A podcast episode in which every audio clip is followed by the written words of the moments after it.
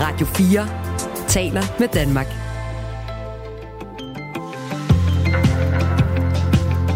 Velkommen til Radio 4 morgen. Der kom ikke noget nummer på, hvor man skal skrive hen, hvis man vil fortælle os, hvordan vejret ser ud i hele landet, men det er som sædvanligt på 1424. Vi fik lige en melding fra København om, at der var slude. Jeg ved, der er slude på det nordlige Djursland, for da jeg kørte i morges, og her i, Køben, øh, her i Aarhus, hvor vi sender fra, regner det helt sindssygt. Så er der nyhederne øhm, i lidt mere øh, udbredt form, som vi altså skal kaste os ud i. Der kommer 4-5 minutters nyheder med Henrik Møring, hver gang klokken slår halv helt, og ellers så er det også øh, Michael Robach og Kasper Harbo, der gør lidt mere ud af de historier, hvor der er noget mere øh, sådan, potentiale til det. For eksempel den meget øh, kontroversielle sag om den påståede efterretningsagent Ahmed Samsam, som i andres optik bare er terrorist. Det er et spørgsmål, der virkelig præger dansk politik, og i dag skal det besluttes, om sagen mod Samsam skal undersøges. Grænskningsudvalget skal nemlig vurdere, om der skal laves en forundersøgelse forud for en eventuel grænskningskommission. Det er noget af en mellemregning, men det er vigtigt det her. Om et øjeblik har vi Peter Velblund fra Enhedslisten med, som vil give øh, sit og hans partis øh, syn på den sag. Grev Nikolaj, som altså indtil for nylig var kendt som prins, prins Nikolaj, er kommet på Instagram. Nikolaj til Danmark kalder han sig, og af profilen fremgår det, at der er tale om Count Nikolaj of Montpessar. Vi vender den her nye øh, Instagram-profil med Jakob Heinl, som er journalist på BT, og det er klokken lidt over halv syv. Folkeskolen skal være mere praktisk. Det er ambitionen, at flere på den måde vil vælge en erhvervsuddannelse. Altså, det er praktisk som i agtigt praktisk, altså mere øh, handlingsorienteret. Og på den måde kan vi i den sidste ende få flere smede, eller kokke, eller mekanikere. Vi skal tale både med lærere og elever, om de synes, det er en god idé. Og så har vi jo, Kasper, nogle fantastiske lytter, fordi det vælter allerede ind med sms'er om, hvordan vejret er rundt omkring. Skal vi lige øh, starte med at sige, at der er støvregn, 7 grader og 10 meter per sekund i Sønderborg, det skriver Lars. På Nordfyn, som vi jo efterlyste, der sidder Ulrik Detlef Hundfjørd Jørgensen og oplyser, at der kun er regn. Ingen slud på Falster, bare lidt fin regn og cirka 6 grader, skriver Bo til os. Og det gælder også i Syddanmark. Øh, Syddanmark er lidt regn og 6 grader. Ja, det er, vi laver simpelthen kortet. Vi laver kortet. Direkte her i radioen. Tak for post, og tak fordi du har tændt for Radio 4 morgen. Det er mig, der er Kasper Arbo. Det er mig, der er Michael Robach. Radio 4 taler med Danmark. I dag skal det besluttes, om Ahmed Samsam-sagen skal undersøges, for Folketingets grænsningsudvalg skal nemlig vurdere, om der skal laves en forundersøgelse forud for en eventuel grænsningskommission. Kort fortalt, der handler sagen altså om, at Ahmed Samsam er dømt i en retssag i Spanien for at have tilsluttet sig terrororganisationen Islamisk Stat. Men Samsam siger, at han ikke er terrorist, men at han arbejdede som hemmelig agent for Forsvarets efterretningstjeneste og politiets efterretningstjeneste. Det vil hverken FE eller PET bekræfte. Ahmed Samsam, Samsam blev i 2020 overført til Danmark, og han sidder lige nu i Endermark fængsel i Horsens, hvor han afsoner sin dom på 8 års fængsel. Godmorgen, Peter Velblund. Godmorgen. Fra Enhedslisten. Du mener, der skal laves en øh, forundersøgelse af Ahmed Samsam-sagen. Hvorfor egentlig det? Ja, altså egentlig så er vi jo af den opfattelse, at der nu er så mange øh, indicier og, og, og, og tegn på, at, øh, at der her kan være tale om et muligt justitsmord, øh, og at øh, vi i hvert fald skal afklare det forløb, der har været, at, at vi egentlig synes, der skulle laves en, en grænsningskommission. Men en af de, øh, det er regeringen jo så ikke øh, enige i, og, og, og er modstander af, i modsætning til, hvad de øh, sagde under valgkampen. Mm. Men, men det er de redskaber, vi har, er jo så netop, at vi i forbindelse med, med grænsningskommissionen kan få nedsat en forundersøgelse, altså hvor vi kan bruge de almindelige parlamentariske redskaber, altså samråd, øh, spørgsmål og andet til at se, om vi jamen, det kan få afdækket de spørgsmål, vi har. Øh, og kan vi ikke det, øh, ja, så er det så fortsat muligheden for at lave en, en grænsningskommission. Men, men det er jo simpelthen fordi, at det er nogle helt øh, basale principper, der er på spil her. Altså, der er både spørgsmål om øh, risikoen for et muligt justitsmord, øh, der er spørgsmål om øh, tilliden til, til retsprincipperne, øh, og selvfølgelig også tilliden til, til efterretningstjenesterne, og hvordan efterretningstjenesterne arbejder, den mulighed der for at føre kontrol med det. Det kræver 60 mandater at sætte sådan en øh, forundersøgelse i gang, og hvis der skal laves en egentlig grænsningskommissionsundersøgelse, så kræver det et rigtigt flertal. Hjælp os lige, øh, Peter Velblund. Hvad er forskellen på en forundersøgelse og en grænsningskommission? Jamen, altså en forundersøgelse, som kan i gang sættes af, af et mindretal på, på 60 mandater, det er øh, egentlig bare, at man i regi af, af Grænsningskommissionen bruger de almindelige parlamentariske grundlag, øh, redskaber, altså at vi øh, indkalder minister i samrådet, at vi stiller øh, udvalgsspørgsmål og paragraf 20 spørgsmål øh, til ministerne, og at vi så har det i et samlet regi i grænsningsudvalget. Og når vi så har fået øh, de svar, vi har afholdt samrådene, fået svar på spørgsmålene, så vurderer vi så, jamen har vi så reelt fået svar på det, øh, vi gerne vil have undersøgt, øh, nemlig om der er et, øh, eller om der har været et samarbejde med FE eller PET og, og Ahmed Samsam, øh, hvorfor man ikke har øh, reageret, da han blev fængslet i Spanien, hvis der har været det, øh, og hvilken viden der har været til stede både på det politiske og på myndighedsniveau.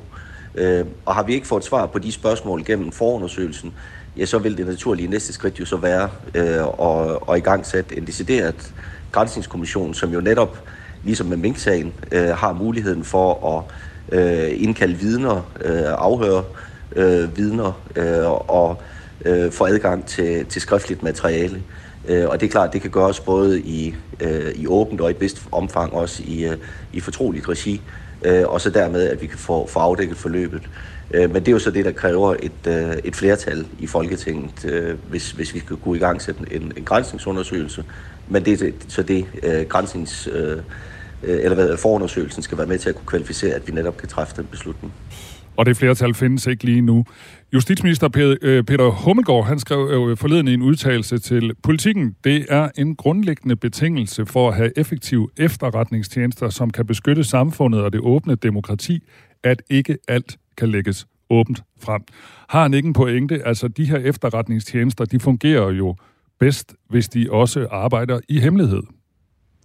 Ja, og, og det skal man selvfølgelig også kunne tage hensyn til, men, men det er altså også en grundlæggende forudsætning i et retssamfund, at man ikke øh, bliver fængslet på et falsk grundlag, at der ikke skal opstå øh, tvivl om, om, øh, om der, der sker et, øh, et justitsmord. Øh, og, og det er jo nogle helt grundlæggende retsstatsprincipper, der her bliver, øh, vi risikerer, at vi her træder under fod, og det er jo derfor, det virker sådan temmelig absurd, altså det virker nærmest som, som, øh, som komisk ali på, på speed, når regeringen siger, at der ikke er anledning til at undersøge det her. Altså vi ved, der har været forhandlinger mellem øh, Samsams advokat og, og efterretningstjenesterne, altså FEPT, øh, omkring en form for, for aftale. Det, det havde man næppe gjort, hvis ikke der havde været et form for samarbejde også. Vi har med meget stor sandsynlighed øh, har der været øh, hvad hedder det, PET-agenter inde i fængslet og afleveret kontantbeløb til Samsam. Øh, vi ved, at Claus Short øh, har, har tidligere tilkendegivet, at der foregik et abekastningsspil mellem FE og PET om, hvem der havde ansvaret for Samsam. Altså, der er så mange ting, der indikerer, at der har været et samarbejde, at det er helt uforståeligt, at man ikke anerkender, at det her det bliver vi nødt til at få undersøgt, både af hensyn til Samsam, men også af hensyn til den generelle øh, tiltro til, til retsstaten og retsstatsprincipperne, og selvfølgelig også netop efterretningstjenestens mulighed for at arbejde, fordi hvis ikke vi har en sikkerhed for, at øh, hvis du bliver øh, agent og, og, og, og skal værves af AFE eller PET, skal du også have en vis sikkerhed for, at, øh, at du ikke bare bliver, bliver efterladt, øh, og at der er ikke nogen, der dækker din ryg, hvis du skulle komme i den her situation. Og her der har Samsung jo selv været ude og sige, at der er et samarbejde. Så på den måde kommer man jo ikke til at kompromittere selve det, der har været øh, et, øh, et samarbejde og efterretningstjenestens arbejde. Men det er klart, det kan være elementer af det, der bliver nødt til at blive holdt i fortrolighed. Men det vil man jo også kunne gøre i forbindelse med en undersøgelse. Men er det ikke sådan, at en regering og altså en minister har større indblik og mere adgang øh, til efterretningstjenesterne end for eksempel et folketingsmedlem som dig, så kan der ikke være nogen grunde, som du ikke kender til, som gør, at man siger, nej, det her det skal altså ikke undersøges yderligere af hensyn til rigets sikkerhed? Nej, der kan jo være nogle, nogle elementer, som gør, at, øh, at der faktisk har været grund til, at Samsam sidder fængslet. Øh, men de er jo aldrig blevet lagt frem i en retssag, altså heller ikke under, under lukkede døre. Øh, og det er jo derfor, når vi rejser meget tvivl, øh, det er jo også derfor øh, tidligere departementchefer, øh, altså både Lund og Dybvad og, og tidligere øh, chefer i, i PET øh, og FE har været ude at sige, jamen det her det holder ikke. Altså når der bliver rejst så stor tvivl, så bliver vi nødt til at få det undersøgt, også af hensyn til efterretningstjenestens øh, arbejde og, og den tillid, der må være til, til efterretningstjenesterne. Så, så jeg kan ikke se andet, end at alle har en interesse i at få det her undersøgt, og derfor så virker det også så absurd, at regeringen, i modsætning til, hvad de sagde under valgkampen, nu afviser at få, få afdækket det her forløb. Kunne vi prøve en lille øh, gættelej, skulle jeg til at sige, men, men har du nogle, har du nogle, nogle gæt på, nogle bud på, hvorfor øh, regeringen simpelthen står så hårdt på, at det her ikke skal undersøges?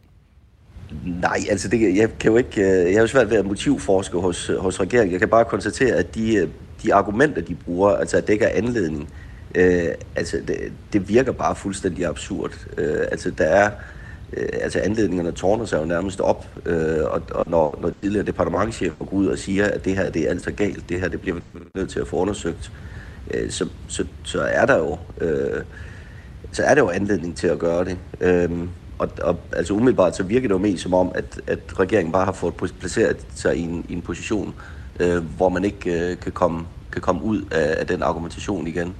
Øh, og, og derfor så, så, så er der jo ikke andet at gøre, end at, at vi så nu får lavet en forundersøgelse, så vi kan få, øh, få afdækket i hvert fald nogle elementer af det, og så må vi se, om det så ikke kan, kan bringe regeringen til fornuft øh, og få dem til at indse, at det her det bliver nødt til at få undersøgt i en øh, decideret grænsningskommission. Og bare lige for at slutte der, hvor vi startede, så er der flertal for en forundersøgelse, så vi kan godt slå fast, at den kommer, ikke også?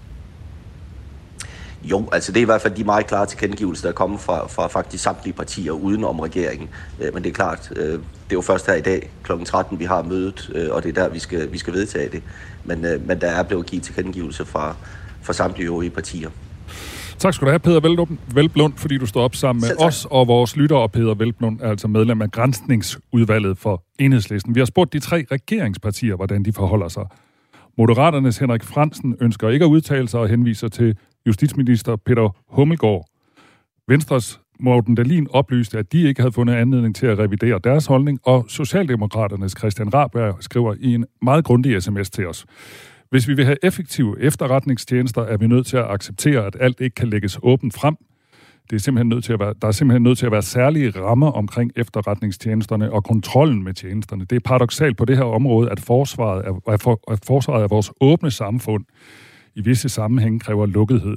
Spekulationer om konkrete sager, som udenforstående ikke har indsigt i, kan ikke hver gang føre til, at man nedsætter en undersøgelseskommission eller andre særlige undersøgelser. Så fik du den, Kasper. En 8-årig pige kæmper for at trække vejret. Sådan som vi ser det i et lægehus. Ja, det er korrekt skift. På gulvet foran hendes far stopper hendes hjerte med at slå. Hvad er vi på vej til? Vi har fået bekræftet, at det er stop på et 8-årigt barn skift. Hvordan kan det ske? Vi kommer ikke til at udtale os om det, eller at du skal have noget agtindsigt herfra. Lyt til den døde pige i lægehuset i Radio 4's app, eller der, hvor du lytter til podcast. Radio 4 taler med Danmark. Omkring Jyderup, Vestjylland, masser af slud og sne, skriver vores ven Johnny fra Kalundborg. Det er de der små nedslag i øh, vejret, som vi har lavet her til morgen, for at øh, gøre opmærksom på, at det ikke er super vejr at køre rundt i. Man må gerne, man skal bare sætte lidt mere tid til. Øh, lidt mere tid af til at komme fra, fra A til B. Der har været flere uheld blandt andet i det nordjyske.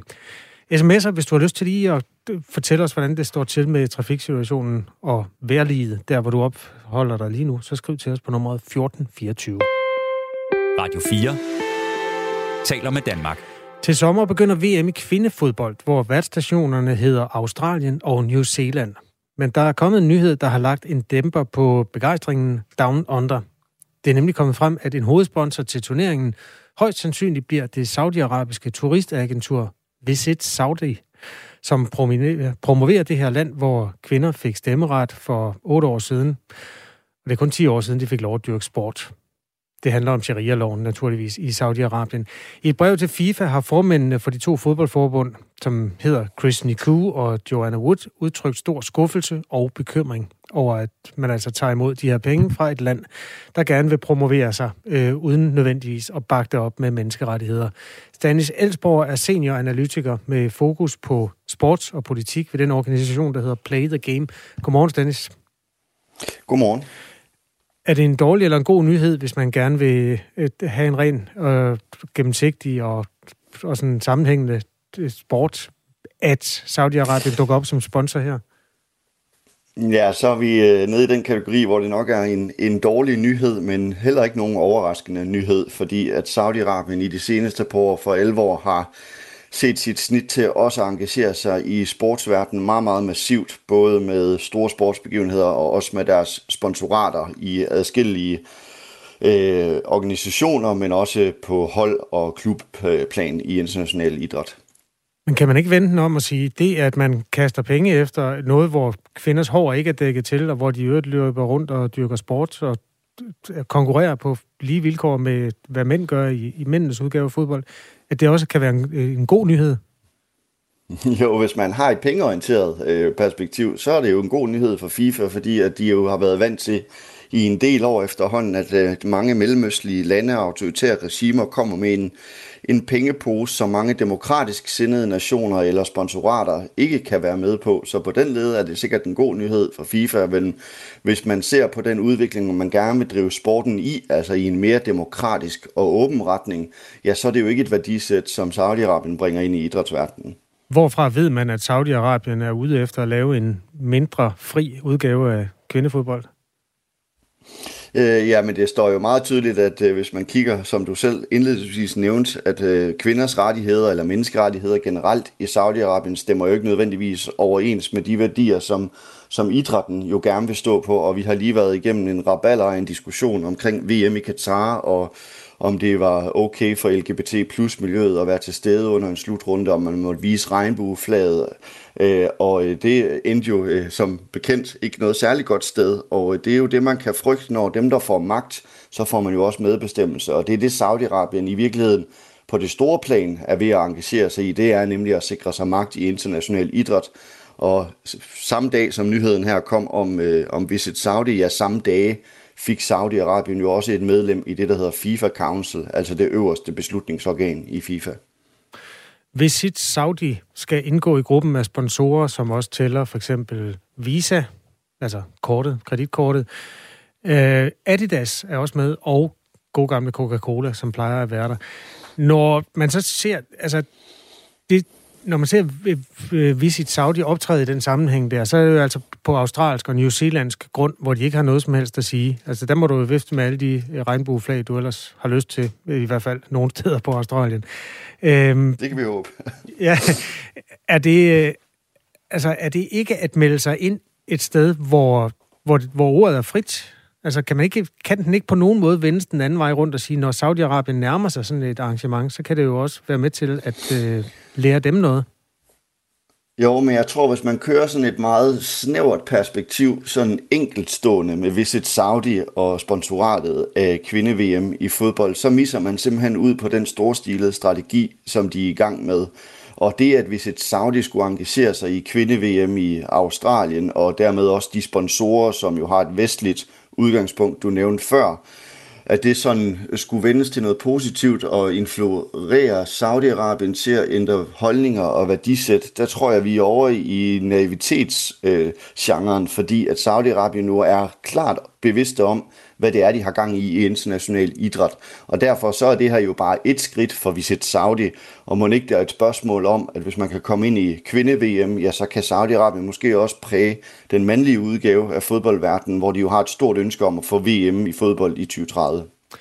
Saudi-Arabien er også øh, på ejerlisten, hvis man ellers sætter lighed mellem øh, øh, prinsen og og landet øh, i Premier League, hvor saudi-arabiske ejere jo har indtaget øh, det nordlige England og købt Newcastle øh, fodboldklub for ikke så længe siden. Men hvor er det, man kan se, at det er en, en strategi, og hvor er det, man kan måle, at de har ondt i sinde, ondt i vores øh, vestlige optik? Ja, men strategien er, er meget tydelig. Det vi ser i øjeblikket for Saudi-Arabien, det er faktisk, at de engagerer sig i store dele af sportsverdenen gennem deres statsejede øh, selskaber, som for eksempel olieselskabet Aramco, som er stort til stede i, i motorsportsverdenen, er hovedsponsor for Formel 1, Formel 2 og Formel 3. De er store sponsor for øh, golfturneringer, to golfturneringer, også en kvindelig golfturnering, øh, som man gerne vil profilere sig på, nemlig også at tage sig af kvindesporten den vej rundt så er de jo meget engageret igennem deres nye øh, megaby øh, Neom, som de også aktiverer ind i sportsverdenen, og som jo er blevet store sponsor for de asiatiske fodboldforbund og den spanske Supercup i fodbold, den italienske Supercup i fodbold. Og det er bare et meget, meget lille udsnit af en perlerække af sponsorater, som Saudi-Arabien har kastet ind i sportsverdenen.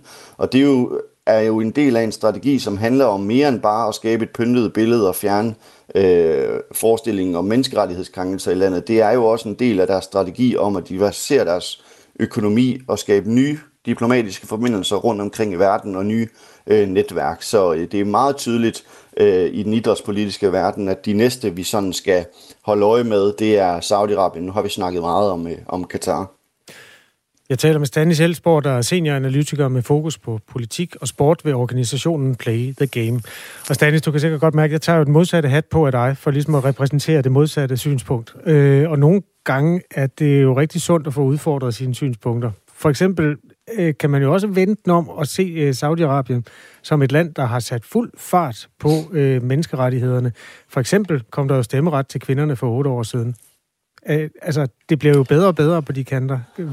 Hvordan kan det være, at man ikke kan tænke den sådan i din optik?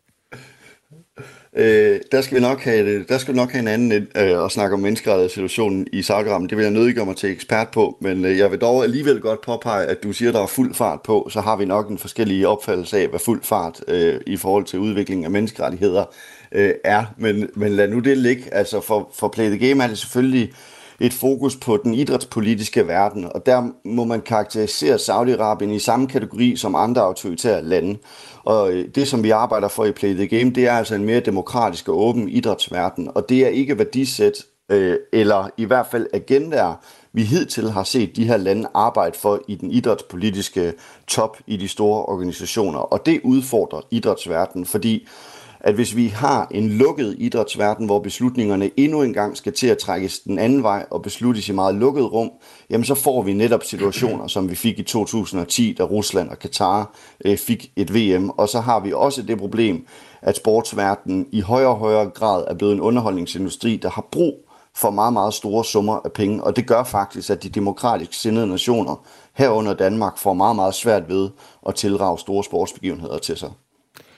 Vores lytter Mikkel påpeger, samtidig med de sportswasher for milliarder, så henretter saudierne tre mennesker om ugen. Ifølge, altså i forhold til befolkningens størrelse, så er det verdensrekord.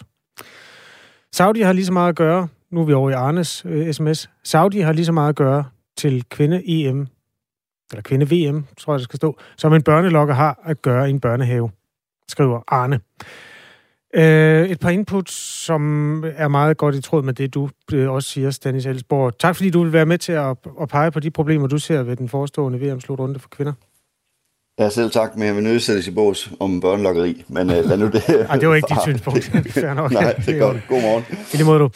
Øhm, slutrunden begynder den 20. juli, og finalen bliver spillet den 20. august på et stort stadion i Australiens hovedstad, Sydney eller hovedstad er det jo ikke, men øh, i hvert fald i Sydney. Danmark har kvalificeret sig og er at finde i gruppe D sammen med Kina, England og et fjerde hold, som ikke er fundet endnu. Øhm, det er vel der, vi er.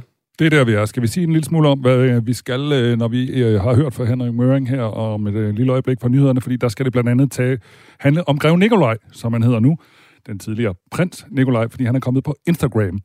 Og vi taler med øh, Jakob Heinl, der er journalist og kongehuskommentator på BT, og ligesom at spørge ham, altså, det her med, at han ikke er prins længere, betyder det også, at det er nemmere for ham at være på Instagram for eksempel? Og hvad skal han bruge den her konto til? Vi skal også en tur til Copenhagen Business School. Hvis du skal til eksamen på de kanter, så er det godt nyt. Du må simpelthen tage din robot med næste gang, du skal til det grønne klæde. Eller måske ikke de mundtlige eksamener, men i hvert fald vil chat-robotten øh, uh, ChatGPT, som vi har talt en del om, være øh, tilgængelig ved nogle af universitetets eksamener, hvor man simpelthen øh, tager ja-hatten på i forhold til det her stykke teknologi, der i andre sammenhæng bliver udlagt som snyd. Øh, det tager vi om 20 minutter. Nu klokken halv syv. Nu er der nyheder på Radio 4. Der er risiko for dårligere behandling af borgerne fremover, og derfor skal der prioriteres. Sådan lyder et opråb til regeringen fra regionerne, der driver en stor del af sundhedsvæsenet.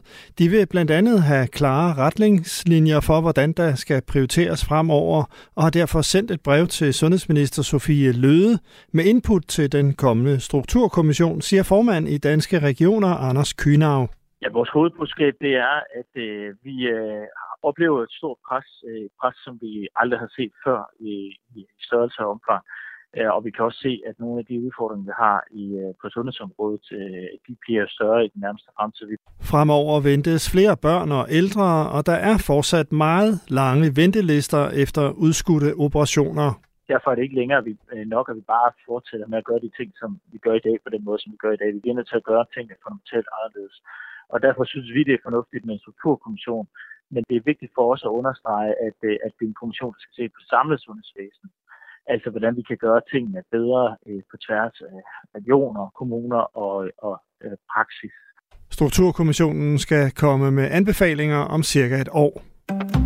Danskere står i spidsen for at gøre EU's fødevaresystem grønnere. Det omfattende projekt Clever Food skal samle forskning på tværs af EU, der skal sikre, at systemet bliver mere grønt, det oplyser Københavns Universitet, som leder projektet. Ideen er at lave en platform på nettet, hvor alle erfaringer er samlet, siger Christian Bukke Henriksen, lektor på Institut for Plante- og Miljøvidenskab på universitetet. Det vil ligesom virkelig kunne booste øh, udviklingen og, og den her meget nødvendige omstilling øh, til, øh, til mere øh, bæredygtigt øh, og mere cirkulært og mere øh, plantebaseret øh, fødevaresystem. Når man vil forbedre fødevaresystemet, kan det eksempelvis handle om at give landmænd bedre muligheder for at omstille sig til et mere plantebaseret landbrug. Kina forbereder sit militær til en invasion af Taiwan inden 2027. Efterretninger fra USA's efterretningstjeneste CIA viser, at den kinesiske præsident Xi Jinping har beordret sit militær til at være klar til at invadere øen. Det siger CIA-direktør William Burns. Now that does not mean that he's decided to conduct an invasion in 2027 or any other year, but it's a reminder of the seriousness of his focus and his ambition. Det betyder ikke, at Kinas præsident har besluttet sig for at gennemføre en invasion i 2027 eller på noget andet tidspunkt, siger Burns. Meldingen fra CIA-chefen kommer under et foredrag på et universitet i hovedstaden Washington, D.C. Slud i Nordjylland sender politiet ud til tre uheld i nat, der oplyser en vagtchef ved Nordjyllands politi. Ingen ser ud til at være kommet alvorligt til skade. Vagtchefen oplyser, at der formentlig er tale om en eller anden grad af glatføreruheld i alle tre tilfælde. Slud og sne er dog væk inden længe, siger vagthavende meteorolog ved Danmarks Meteorologiske Institut, Anja Bodholdt. Temperaturen den er så stigende, så der hvor der ligger vidt i landskabet her, på morgenstunden, så det er sådan stakket frist, for det vil smelte her i, i løbet af de kommende timer. I weekenden slår vinteren dog til igen. Lørdag aften og natten til søndag, så står vi for skud igen. Vi skal have besøg af endnu, en front, endnu et frontsystem, men det er så også øh, det sidste øh, for den her, for det næste stykke tid. I de østlige egne begynder dagen med regn og slud, ellers kommer der spredte byer omkring 5 grader og frisk vind til cooling omkring nordvest. I aften og i nat klarer det op, og i nat bliver det tørt og mest klart. Der bliver hostet. Temperaturen Ja, falder det er. Robak. En ældre herre jo. Jeg har også lidt snue. Det er tidligt på morgenen, Møring, det ved du. Ja, godmorgen. Godmorgen. Du lytter til Radio 4 morgen. Husk, du kan skrive en sms til os på 1424. Kasper, jeg synes, vi her til morgen skal bruge en lille smule tid på politikere, der har sat sig selv på auktion på laurits.com. Og det har det, fordi der er den her øh, store øh, Danmarks indsamling, som øh, kulminerer i morgen i, med et stort show på øh, Danmarks Radio. Øh, og bare lige for at sige tre ord om Danmarks indsamling, det er altså sådan en stor indsamling, der går til 12 store danske NGO'er. Det er for eksempel Folkekirkens Nødhjælp, UNICEF, SOS Børnebyerne osv. Og så går det øh, pengene til øh, de stille katastrofer, der typisk ikke får så meget medieopmærksomhed. Og ind i den kontekst er der nogle politikere, der har sat sig selv til salg, eller du kan gå ud og spise frokost med dem, hvis du byder på en frokostaftale inde på laurits.com. Jeg fandt en øh, oversigt. Altså, jeg er jo gammel DR-medarbejder, så jeg har været ved, ved mange Danmarks indsamlinger. Og det, altså, det man jo gør, det er, at man laver den der hat, der hedder noget med børn, og noget med Ja. nogle gange noget med kvinder og sådan noget. Og så prøver man at få så mange som muligt af, af katastroferne med. Og jeg tror, krigen i Ukraine bliver også øh, omdrejningspunkt for, for nogle af de projekter, som bare for at sige, det er ikke kun de glemte katastrofer. Nå, men øh, jeg fandt et, øh, et, en oversigt over de bedste hammerslag, som er lavet på de der frokoster med politikere. Mm. For et år siden, der var den dyreste frokost, den, øh, der skulle spises med Søren Pape Poulsen, leder af Konservative Folkeparti, på noget, der hedder Brygger Bauers Grotter, som jeg ikke ved, hvor er, men det var i hvert fald øh, prisen 39.000 kroner, som nogen var klar til at give for en frokost med Søren Pape, som på det tidspunkt... Var hot. ja, han var nemlig efter den ombejlede mand. Ja. Øh, 39.000. Er man deroppe med, hvad er hammer? Det er jo ikke hammerslag endnu, men det er jo nogle bud, der er kommet ind. Nej, der er øh, sidste frist i morgen kl. 22, så, så alt kan ske, må vi sige. Men lige nu, og øh, det er jo ikke alle politikere, der har meldt sig til overhovedet, men den, der fører lige nu, det er Helena Artmann Andresen fra Liber- Liberal Alliance, og der kan man altså få en middag inklusiv drikkevarer for to med Helena, og det foregår i Herregårdskælderen i Sønderskov, øh, Sønderskov i Brørup. Hun fører 6.400 kroner af næste bud, hvis man vil ud og spise med hende. Okay, det er en meget ukendt uh, dame i forhold til, at hun fører afstemningen. Er det, fordi hun er pæn? Det er jo subjektivt. Ja, hun er i hvert fald ung. Hun er i hvert fald... Øh... Nå, okay. Og lyshåret. Og jeg kan også sige, at øh, der var en historie ude, da hun førte øh, valgkamp, om, at der var rigtig mange, der vil have hendes valgplakater. Så jeg tror, der er rigtig mange, der synes, hun er pæn. Det er fint. Øh, er der nogen... Altså, vi har jo tit problemer med at få socialdemokrater til at stille op til interviews. Er der nogen af dem, vi kan få billigt? Fordi så kunne man måske kombinere det. jeg scroll... Hvad koster Bjørn Brandenborg, for eksempel? Øh, nu skal vi se, Hvis vi tager, er... går lidt ned i rækkerne. Jeg kan lige sige, nu løb jeg lige her henover en uh, socialdemokrat, der hedder Thomas Mondberg. Ja, hvad koster øh, det? Næste bud er 700 kroner. Det, det er en rimelig pris. For... Ja, og, og det samme med Anna Paulin, øh, også fra Socialdemokratiet, det er også 700. Og Energi, tidligere energioverfører. Hun er, ja, hun er en klog kvinde fra Vestjylland. Det tror jeg faktisk har givet godt ud også. Der står her, hun er medlem af partiets gruppeledelse og ordfører på miljø og cirkulær økonomi. Ah, okay, det lyder sgu kedeligt. Det ja, men du, bliver en lang frokost. Du uh, spurgte på Bjørn Brandenborg. Jeg ja. ved godt, hvorfor du spurgte på ham, men uh, næste bud er 800 kroner, hvis du gerne vil ud og spise med ham. Det, jeg ved, vores kolleger arbejder på, det er at få fat i nogle af dem, der ligger lavt i budrækkerne. Der er blandt andet et par moderater, som trænger til at blive budt lidt op. Altså, som auktionsobjekter betragtet. Det, øh, for dem forsøger vi at få med. Men skal vi ikke sige, at vi har stor respekt for dem, der stiller sig ud? Jeg synes, det er en lille smule som at stille sig nøgen op på torvet og sige, tag mig, tag mig. Det har du stor respekt for? Ja, det er der stor respekt for. Jeg tænker, øh, det er da også en lidt en popularitetskonkurrence, øh, man stiller op i. Det synes jeg da, det skal de da også have lidt credit for, synes jeg. Godt. Radio 4 taler med Danmark.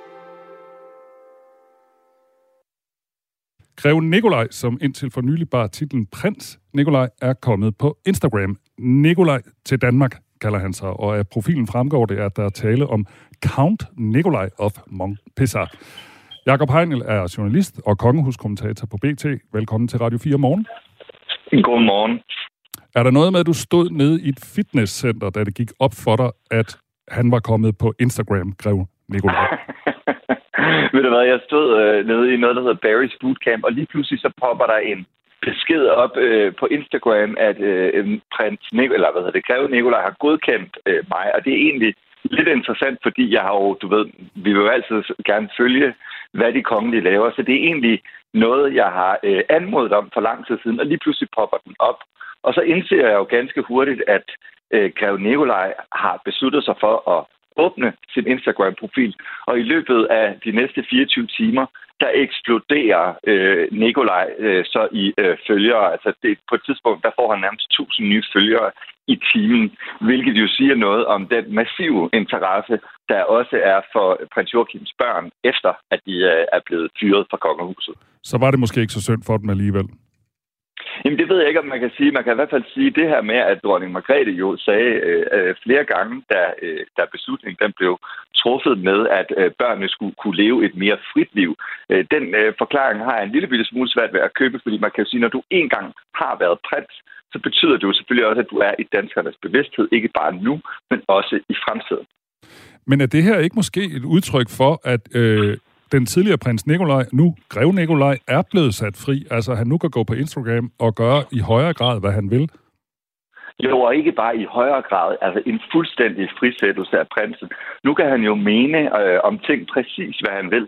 Han kan gå ind i politiske emner. Han kan forklare øh, eller vise os, hvor han spiser morgenmad hvor han holder ferie. Øh, der er faktisk kun fantasien, der sætter grænser for, hvad, hvad Nikolaj han kan øh, dele med danskerne. Det er jo så det, der bliver spændende at se, om han ønsker et liv i offentlighedens søgelys, eller om han ønsker et mere privat liv. Og man må sige, med åbningen af Instagram-kontoen, der tyder det jo på, at, øh, at Grev Nikolaj i hvert fald ikke har tænkt sig at leve sådan en anonym tilværelse. Og det kan jo blive et problem for kongehuset i længden i hvert fald. Hvorfor? Jamen, øh, man kan jo sige, øh, øh, det betyder jo lige pludselig, at øh, altså man kan sige, kongehuset er jo en institution, og kongehusets Instagram afspejler jo også, at man gerne vil have en form for topstyring af, hvad medlemmerne af den royale familie laver. Øh, I andre lande, der har man gået andre veje, der har hver gren af familien ligesom deres egen Instagram, men i Danmark er det meget topstyret, det vil sige, der sidder nogen og bestemmer sig for, nu skal prins Joachim have opmærksomhed, nu skal kronprins Frederik have opmærksomhed, øh, og når man sætter de her øh, øh, eks-royale børn fri, det betyder jo, at de lige pludselig fuldstændig selv kan styre. Og man kunne jo godt forestille sig, at, øh, at, øh, at opmærksomheden ofte øh, ville øh, øh, blive, altså i hvert fald at spotlyset bliver rettet mod prins Nikolaj. Og spørgsmålet er jo, om kongehuset de egentlig ønsker, at de her eksroyale børn får den opmærksomhed. For man må bare sige, hvis vi sådan sammenligner med de forskellige medlemmer af kongehuset i løbet af det sidste halve år, så er det jo faktisk øh, Greve Nikolaj, Felix øh, og, øh, og Henrik og Athene, der er løbet med meget opmærksomhed. Og jeg tror sådan set, at kongehuset de har sådan en øh, meget stor øh, bevidsthed om, at det handler om øh, fremtiden for kongehuset, og fremtiden i det danske kongehus, det er kronprinsparet, kronprinsparets børn og dronningen. Så det her med, at der er en anden gren af familien, der lige pludselig måske er i stand til selv at få lige så meget opmærksomhed, det kan blive et problem for kongehuset. Nu bliver det lidt gætværk, men du kender jo ligesom kongehuset bedre end de fleste. Hvor forestiller du, du dig med dit kendskab øh, til Grev Nikolaj, at hans grænser går? Altså, hvad tænker du, han kan finde på at lægge på? Eller tror du, det bliver meget pænt og ordentligt og sobert og inden for skiven? Eller hvor, hvor tænker du, grænserne går? Jeg tror egentlig, det bliver meget øh, øh, sobert og inden for skiven. Det er jo egentlig sådan, han har levet de sidste, øh, de sidste år, altså siden han blev myndig. Øh, det er det jo ikke sådan, at, at vi har set ham øh, med champagneflasker på øh, ferie i, øh, i, øh, i Frankrig øh, øh, på de sociale medier. Det er, jo ikke, det er jo ikke den øh, person, som han i virkeligheden er. Men det, der kan blive rigtig interessant, det er jo, hvis han beslutter sig for at øh, dele øh, nogle af de oplysninger og nogle af de oplevelser, han har haft i den kongelige familie. Det må man jo sige, at prins Joachims gren af den kongelige familie har gjort det sidste halve år. Danskerne har nok fået et lidt mere nuanceret blik på, hvad der egentlig foregår i den kongelige familie. Jeg tror, vi har levet i en forestilling om, øh, at, øh, at den kongelige familie nærmest var sådan et ophøjet glansbillede og et eksempel på, hvordan en perfekt familie så ud. Og der må man jo sige i efteråret, at det, at det, øh, at det har ikke været tilfældet. Man har ikke kunne kommunikere sammen osv. Og hvis prins Nikolaj, undskyld, Greve, jeg har stadigvæk svært ved at, at vende mig til, at han er Greve Nikolaj, øh, han lige pludselig åbner op for posen og begynder at fortælle mere, så kan det jo blive et problem for kongehuset. Og dermed ikke sagt, at han går ud og laver en øh, Prince Harry. Der er vi slet, slet ikke. Men selv de mindste ting, det kan have en betydning for danskernes syn på kongehuset. For vi skal huske, at i løbet af det her efterår, der er danskernes billede af den kongelige familie altså rykket sig. Dronningens popularitet er faldet på grund af håndteringen af den her krisesituation, simpelthen fordi hun ikke har haft styr på sin egen familie. Forløbig så har han jo i hvert fald opført sig, tror jeg, bedre end både sin far og sin onkel, da de var i samme alder. Profilen har indtil videre fået 13.800 følgere. Greven har indtil nu kun lagt et enkelt billede op. Øh, det er fra dengang, han gik catwalk for Burberry. Og så kalder han sig Nikolaj til Danmark. Hvad lægger du i det ja. navn, Jacob?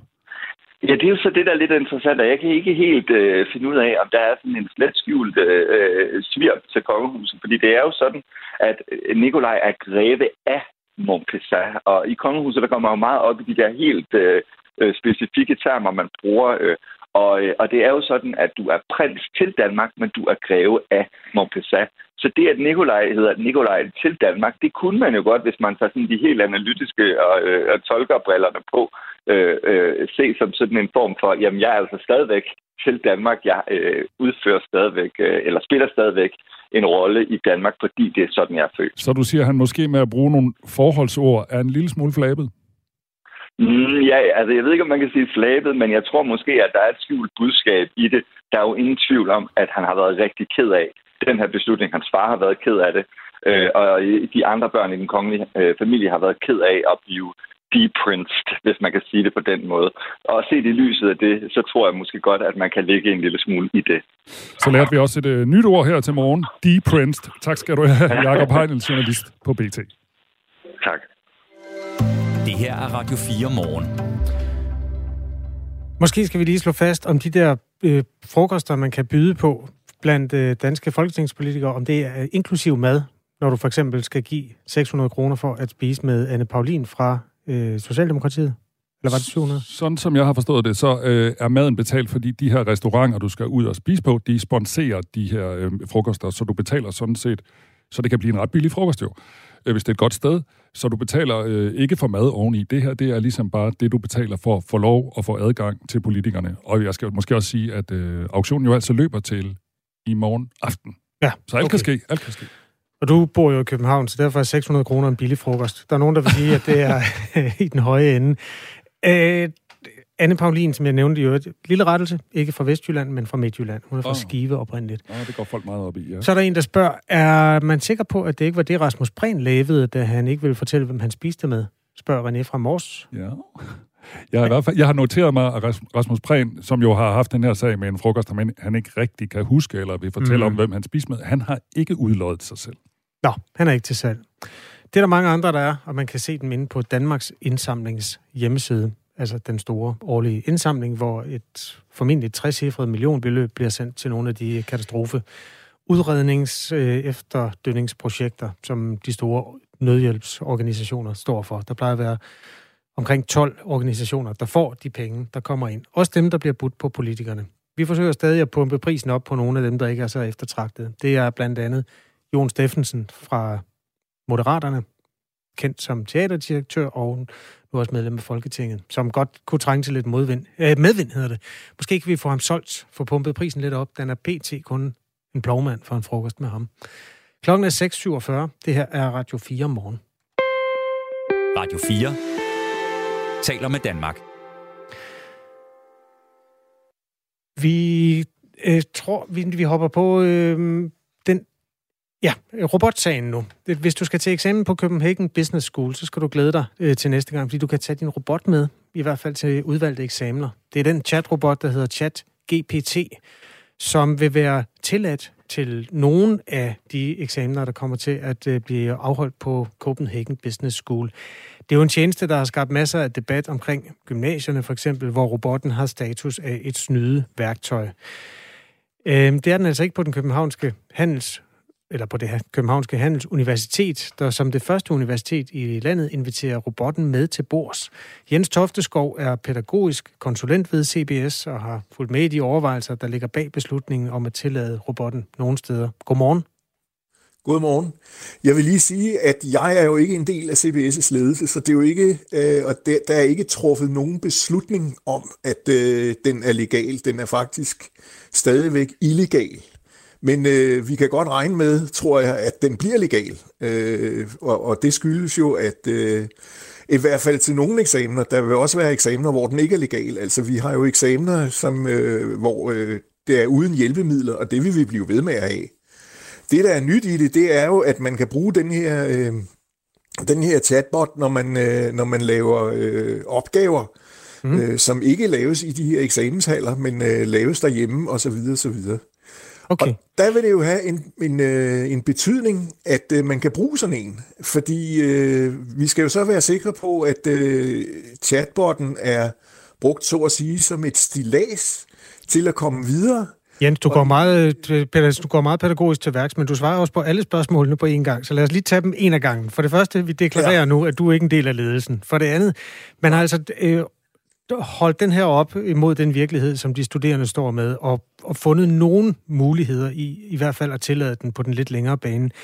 Ja. Beskriv lige igen, hvad det er for en, en type eksamener, hvor den kan komme i spil. Det er den type eksamener, hvor der er en skriftlig opgave. Altså en skriftlig opgave, der skrives hjemme. Øh, og det kan jo være mindre opgaver, såkaldte afløsningsopgaver. Det kan være større opgaver, øh, som for eksempel projekter eller afhandlinger. Der er det så, at hvis man skal bruge den, øh, og man skal lave den slags opgaver, så er det i hvert fald fra mit perspektiv vigtigt, at øh, de her eksamener, de suppleres med en mundtlig eksamen. Hmm. Altså at man ikke udelukkende har en skriftlig eksamen, men at man har en mundtlig eksamen ovenpå. Og skal jeg fortælle, hvorfor det er sådan i mit hoved? Ja, meget gerne. Det er fordi, at øh, de svage studerende, de vil sikkert bare bruge chatbotten og bede chatbotten om at lave opgaven, og så skriver de den under, som de selv har lavet den. Og ja. det er jo for det første ikke korrekt. Øh, og for det andet, så lærer de heller ikke noget ved det. Hvorimod de stærke studerende, de vil øh, lade chatbotten lave et udkast, så vil de tage stilling til alt muligt, og så vil de øh, øh, formfuldende den og lave den bedre. Det vil sige, at de har brugt chatbotten som et stilas til at komme videre på. Og det er jo faktisk en udmærket brug af, af sådan en chatbot. Og jeg vil sige, den næste generation i min familie, øh, de er sådan der mellem 30 og 40 år. De bruger den jo allerede professionelt for deres arbejde. Altså, chatbot er kommet for at blive i samfundet, og det kan universiteterne ikke lade som om, at nu skal vi bare forbyde det. Fordi... Der er en lektor på Aarhus Universitet, der hedder Christoffer Leigård Nilbo. Han er lektor på Universitetets Center for Humanities Computing, som har afprøvet en af sine opgaver på ChatGPT, og den afleverede et svar, som vil give karakteren 7. Så det vil sige, at hvis man øh, ligger og roder nede ved de meget lave karakterer, så vil det være en god måde at øh, løfte sit niveau på. Hvis man er en sådan 12-talsdreng, så, så er der et stykke derop. Øh, så det, det, det kan den ikke øh, klare. Så det er det der med at finde ud af at bruge den rigtigt. Hvordan vil man så, tror du, øh, kunne forhindre, at, øh, at dem, der jamen, normalt vil få 0 jamen, eller minus 2, at de ligger... Jamen, det kommer, det kommer jo an på, som jeg siger, at de der skriftlige opgaver, som vi har bunker af på universiteterne, det der kun er skriftlige opgaver, der er lavet derhjemme, den eksamensform, den kan vi ikke bruge længere. For det er fuldstændig korrekt, hvad du siger der. At man kan jo bare få den til at lave opgaven, og så kan den sikkert få en middelmodig karakter, eller faktisk sikkert meget bedre i fremtiden, fordi øh, øh, artificial intelligence, det udvikler sig. Der kommer flere udgaver, det bliver bedre og bedre, og vi kan slet ikke forestille os, hvor meget det kan lave øh, af, af fornuftige ting. Så derfor så er der altså en eksamensform, der bliver afskaffet. Og det vil at mærke en billig eksamensform. Det er dyrt, når vi skal koble det til mundtlige eksamener. Og dermed så kommer universiteterne stå i, til at stå i et dilemma. Hvordan skal vi få råd til at afholde dyrere eksamener i en tid, hvor vi må forudse, at øh, vi i hvert fald ikke får flere penge? Lad os prøve at tage øh, første problematikken omkring eleverne, så du har ret i, der er også noget øh, i forhold til det administrative, det kan vi måske vende tilbage til. Altså, hvordan er det egentlig, at chatbotten reelt hjælper ved sådan en eksamen? Altså, hvis man har internettet til rådighed og må spørge sine venner og andre studerende, hvor er det så, at chatbotten er, er genial, hvis jeg må spørge på den måde? Den kan bruges til mange, mange forskellige ting. Den kan for eksempel bruges til at strukturere en opgave. Det vil den være glimrende til. Den kan også bruges til at lave et, hvad jeg vil kalde et første, udgave, øh, første udkast af mange typer opgaver.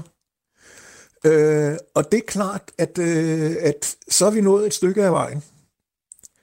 Øh, vi kan ikke vide med to år forskydning, fordi det tager to år at, at tilrettelægge eksamener på universiteterne. Det er på grund af byråkratiet. Det kan vi ikke vide, hvordan sådan nogle ting de udviklede sig om to år, så det er vi nødt til at tage højde for at øh, det her det vil udvikle sig, og vi er nødt til at, at øh, formulere nogle eksamensopgaver, som og, nogle, og have nogle eksamensformer, hvor øh, chatbotten ikke er den ultimative øh, løsning på de studerendes problem at få bestået den her eksamen. Der skal altså nogle flere ting til for at bestå en eksamen og få en karakter, end det blot at bruge chatbotten. Eller det blot at få den til at lave opgaven. Man skal selv kunne arbejde videre. Mm. Både skriftligt, og så skal det jo også kunne tjekkes mundtligt, at man har arbejdet videre med det her. ChatGPT det er et online chatprogram udviklet af firmaet OpenAI, som forskellige øh, donorer har været med til at stifte, blandt dem Elon Musk, og også øh, Microsoft har også aktier i det, så vidt jeg forstår. Bag øh, det, øh, eller det værktøj er så mundet ud i, at man kan gå ind, man skal lige oprette en profil, og så kan man så, ja, så skal man jo et bevis, at man ikke selv er en robot, hvilket er sådan lidt paradoxalt. Men øh, i hvert fald, så, øh, når man så har gjort det, så kan man stille øh, robotten et spørgsmål, som er lidt mere komplekst, end det en søgemaskine normalt tager sig af. Øh, normalt så, så søger du på, på fakta. Øh, hvad, hvor høj er dronning Margrethe? Eller sådan noget. Her kan du godt gå ind og stille et spørgsmål, som er broer godt for et samfund, for eksempel? Og så vil robotten svare, jamen øh, broer kan være gode, for de kan binde landsdele sammen, og dermed øge noget med arbejdets bevægelighed og alt sådan noget. Og det, det er jo der, hvor en robot lige pludselig nogle gange kan mere, end øh, mennesker kan. Om de så skal indgå i, øh, i de værktøjer, eleverne har til rådighed. Det er det, man diskuterer mange steder i de, på, i de pædagogiske miljøer i øjeblikket. Altså også ved øh, Copenhagen Business School, hvor Jens Tofteskov er med nu. Han er pædagogisk konsulent og har altså i hvert fald fulgt nogle af de overvejelser, man gør sig omkring det. Jens, du skal næsten have lov at fortælle også om, øh, at det så bliver dyrere at, at drive skole, hvis man skal øh, implementere det her på en fornuftig måde. Hvorfor det? Det er fordi mundtlige eksamener er betydeligt dyrere end skriftlige eksamener. Øh, og det er det, fordi så skal vi hive en sensor ind. Øh, øh, det er ofte individuelle eksamener. Der skal i hvert fald være en individuel bedømmelse, også selvom det er en gruppeeksamen. Og det er betydeligt dyrere end øh, at lade, øh, altså for eksempel den billigste eksamensform, det er jo at udsætte de studerende for en multiple choice test. Øh, den kan man faktisk øh, rette og bedømme maskinelt. Det er meget, meget billigt, men øh, den slags eksamener der, den, dem, dem kan vi bare ikke mere, fordi øh, chatbotten vil kunne lave den, øh, som du selv lige sagde, det er meget sandsynligt, at man kan bede den om at lave opgaven og så få et 20-tal ud af det. Øh, og hvis man ikke kan noget som helst, så skulle man have dumpet til den eksamen. Og det betyder jo også, at der er nogle, chatbotten betyder så, at der er nogle læreprocesser, man ikke går igennem. Jeg vil så, hvis jeg skal tilføje noget her til sidst, sige, øh, ud, helt fra mit eget perspektiv, jeg tror, at gymnasierne fordi det er mere fundamentalt og basis, det de underviser i. De står i et større problem, end universiteterne faktisk gør. Jeg mener ikke, at vores problem er så voldsomt, men jeg mener, at vi er nødt til at, at tage os sammen og ændre på vores eksamensformer, og tænke vores eksamensformer godt og grundigt igennem. Det er godt. den udfordring, chatbotten har givet os. Og øh, tak fordi du vil dele nogle af dine overvejelser med os her i Radio 4 morgen. Jens Tofteskov. Jamen selv tak pædagogisk konsulent, som altså øh, er med til at forme tingene på Copenhagen Business School, CBS. Vi har fået en sms øh, om det her emne, Kasper. Gør den det også på dansk, eller er det kun på engelsk, spørger en lytter, der ikke har givet os sit navn. Kan du svare på det? Ja, det kan jeg da. Det er faktisk også på dansk. Jeg kan lige give den et spørgsmål på dansk. Øhm, bevis, at du er en robot, kunne jeg spørge den om. Ja, gør det. Det er sådan lidt... Nu må jeg lige sige. Jeg er en AI-baseret chatbot, der er udviklet og trænet af OpenAI. Jeg er ikke en fysisk enhed, men en software, der fungerer ved at generere svar på spørgsmål ved hjælp af kunstig intelligens og machine learning. Jeg er ikke i stand til at opleve eller føle ting, men jeg er designet til at give informative og relevante svar på de spørgsmål, jeg modtager. Det har den lige svaret på, øh, på hvad, øh, et sekund. Skrev du det nu? Ja, jeg skrev simpelthen, jeg spurgte, det er fordi, jeg skal jo bevise over for den, at jeg ikke er en robot. Så ja. tænkte jeg, right back at you. Men det klarede den jo meget godt. Kasper, jeg har lige en lille ting, jeg lige skal mm, sige. I går, der spillede jeg klog. Ja, er det en rettelse, vi er ude i? Nej, nej, ikke en rigtig rettelse. Jeg spillede klog og gættede på, at det ville være ham, forfatteren Glenn Beck, der ville vinde de gyldne laverbær. Ja, der det, tog du fejl. Der tog jeg fejl. Det blev Maren Utav, øh, der vandt øh, boghandlernes bogpris, altså de gyldne laverbær, som er sådan en, en lidt fin pris, eller en rigtig fin pris. Og hun fik den for den roman, der hedder 11 procent, som skildrer sådan en nær fremtid, hvor mænd næsten er fortid. De fleste kender Maren Uthaug som en fin lille tegner, eller små fine tegninger i hvert fald. Ja, på bagsiden af politikken. Ja. Og hun har også skrevet en del romaner, som er rigtig gode. Øh, du får lige, øh, du får lige beskrivelsen af den her roman, der vandt. I Maren Uthavs 11 procent af mænd næsten udryddet i nær fremtid. Kun på Lolland i et aflukket avlscenter findes en lille flok mænd. Fire kvinders liv bliver på skæbnesen svanger vis viklet ind i hinanden, da en dreng pludselig kommer til syne. De tvinges til at samarbejde om denne chokerende bombe, der kan forandre alt i deres samfund, for hvornår indeholder drengen så stor en del testosteron, at han udgør en trussel for kvinder. Det handler bogen om. Kan du selv overveje, om uh, du vil læse den. den. Den skulle være rigtig god. Jeg har ikke selv læst den, og hun har jo i hvert fald fået de gyldne lavbær. Tillykke Fedt. til hende. Tillykke til Maren Kæmpe Utav. tillykke. Kæmpe, kæmpe. Efter nyhederne blandt andet et kig på NATO, hvor øh, Finland går med overvejelser om, hvorvidt man skal gå ene gang, øh, hvis svenskerne nu ender med ikke at kunne komme med på grund af al den ballade om koranerne med ild i. Alt det om fem minutter. Klokken er syv.